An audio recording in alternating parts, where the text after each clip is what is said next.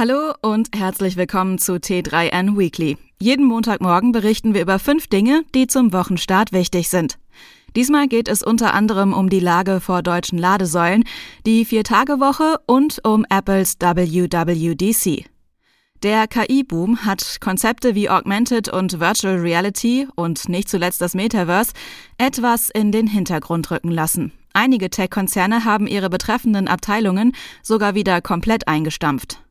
Bei Apple setzt Tim Cook allerdings große Hoffnung in Mixed Reality Headsets und könnte damit nochmal frischen Wind in den Markt bringen. Denn Trend setzen kann man im Hause Apple bekanntlich gut. Mehr dazu erfährst du gleich hier. Alle Links zu den Artikeln auf t3n.de findest du wie immer in den Show Notes. Los geht's! Heute findet Apples Developer-Konferenz WWDC statt und Fachleute sind sich ziemlich sicher, dass der Konzern endlich sein Mixed Reality Headset vorstellen wird. Das wäre nach der Apple Watch vor acht Jahren gleichzeitig auch eine neue Produktkategorie. Wie das immer so ist, brodelt die Gerüchteküche natürlich schon fleißig. Renderbilder kursieren und auch der Name könnte schon feststehen. Markenanmeldungen deuten auf Reality One oder Reality Pro hin. Neben Displays von Sony soll in der Brille, die an eine Skibrille erinnern soll, auch Apples M2-Chip verbaut sein. Natürlich wird es bei der WWDC 2023 aber nicht nur um das Headset gehen. Auch ein MacBook Air mit 15 Zoll Display dürfte präsentiert werden. Was das iPhone-Betriebssystem iOS angeht, wird nach dem großen Update im Jahr 2022 in diesem Jahr kein großer Sprung mit allzu vielen Neuerungen erwartet. Dennoch soll iOS 17 allerhand neue Funktionen an Bord haben, darunter wohl auch einige, die direkt aus Userwünschen umgesetzt wurden. Junge Menschen wollen nur vier Tage pro Woche arbeiten und sind generell wenig motiviert. Nicht nur Bundesfinanzminister Christian Lindner behauptet das. Die Wirtschaftsweise Monika Schnitzer widerspricht. Gegenüber der Berliner Morgenpost sagte sie, es ist nicht so, dass es der jungen Generation an Bock auf Arbeit mangelt. Eher brauchen die Unternehmen mehr Lust auf motivierte junge Leute. Allerdings dürfte Schnitzers Verständnis der Viertagewoche vielen nicht gefallen. Um weniger Arbeit geht es ihr nämlich nicht. Sie plädiert für einen zehnstündigen Arbeitstag an vier Tagen pro Woche.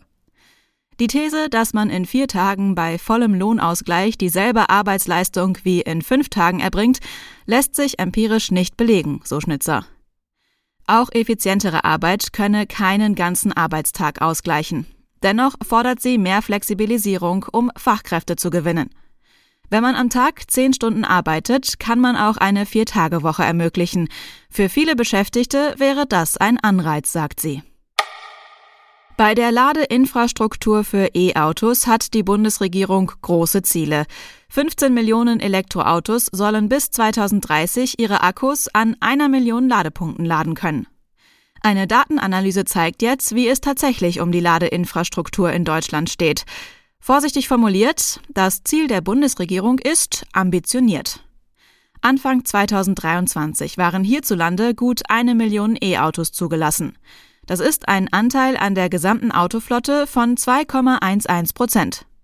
Demgegenüber standen rund 105.000 öffentliche Ladepunkte, wie aus Daten des Karten- und Navigationsdienstes Heal Technologies hervorgeht, die der Spiegel aufbereitet hat. Während in Deutschland laut den Heal-Daten 27 Elektroautos auf eine öffentliche Ladestation kommen, sind es in den Niederlanden nur sieben und in Luxemburg elf obwohl der Anteil der E-Autos an der Gesamtautoflotte bei über drei Prozent liegt. Stellarator heißt die Maschine, von der sich die Max-Planck-Ausgründung Proxima Fusion eine Revolution erhofft. Aus nicht endlichen Ressourcen soll der Fusionsreaktor risiko- und emissionsfrei Energie gewinnen. Das Konzept scheint auch InvestorInnen zu überzeugen.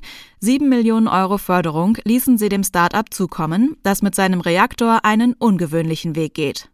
Im Gegensatz zum deutlich einfacher zu konstruierenden Fusionsreaktortyp Tokamak, bei dem sich das für die Fusion notwendige Plasma in einem donutförmigen Käfig befindet und dort von Elektromagneten von innen heraus erhitzt wird, befindet sich das Material beim Stellarator in der komplexen Rohrstruktur und wird von außen elektromagnetisch aufgeladen. Fusionsreaktoren funktionieren zwar bereits und können Strom erzeugen, momentan braucht das Verfahren aber selbst noch solche immensen Mengen an Energie, dass es nicht rentabel ist. Sollte es Proxima Fusion gelingen, dieses Problem zu lösen, wäre das ein revolutionärer Durchbruch im Energiesektor und könnte fossile Brennstoffe oder Atomenergie in Zukunft gänzlich überflüssig machen. Stellantis, Mercedes-Benz und Total Energies tun sich zusammen. Unter dem Namen Automotive Sales Company, kurz ACC, wollen die drei Unternehmen der chinesischen Übermacht im Bereich der Akkuzellfertigung für Elektroautos etwas entgegensetzen. Gleich drei riesige Fabriken sollen dafür bis 2030 entstehen.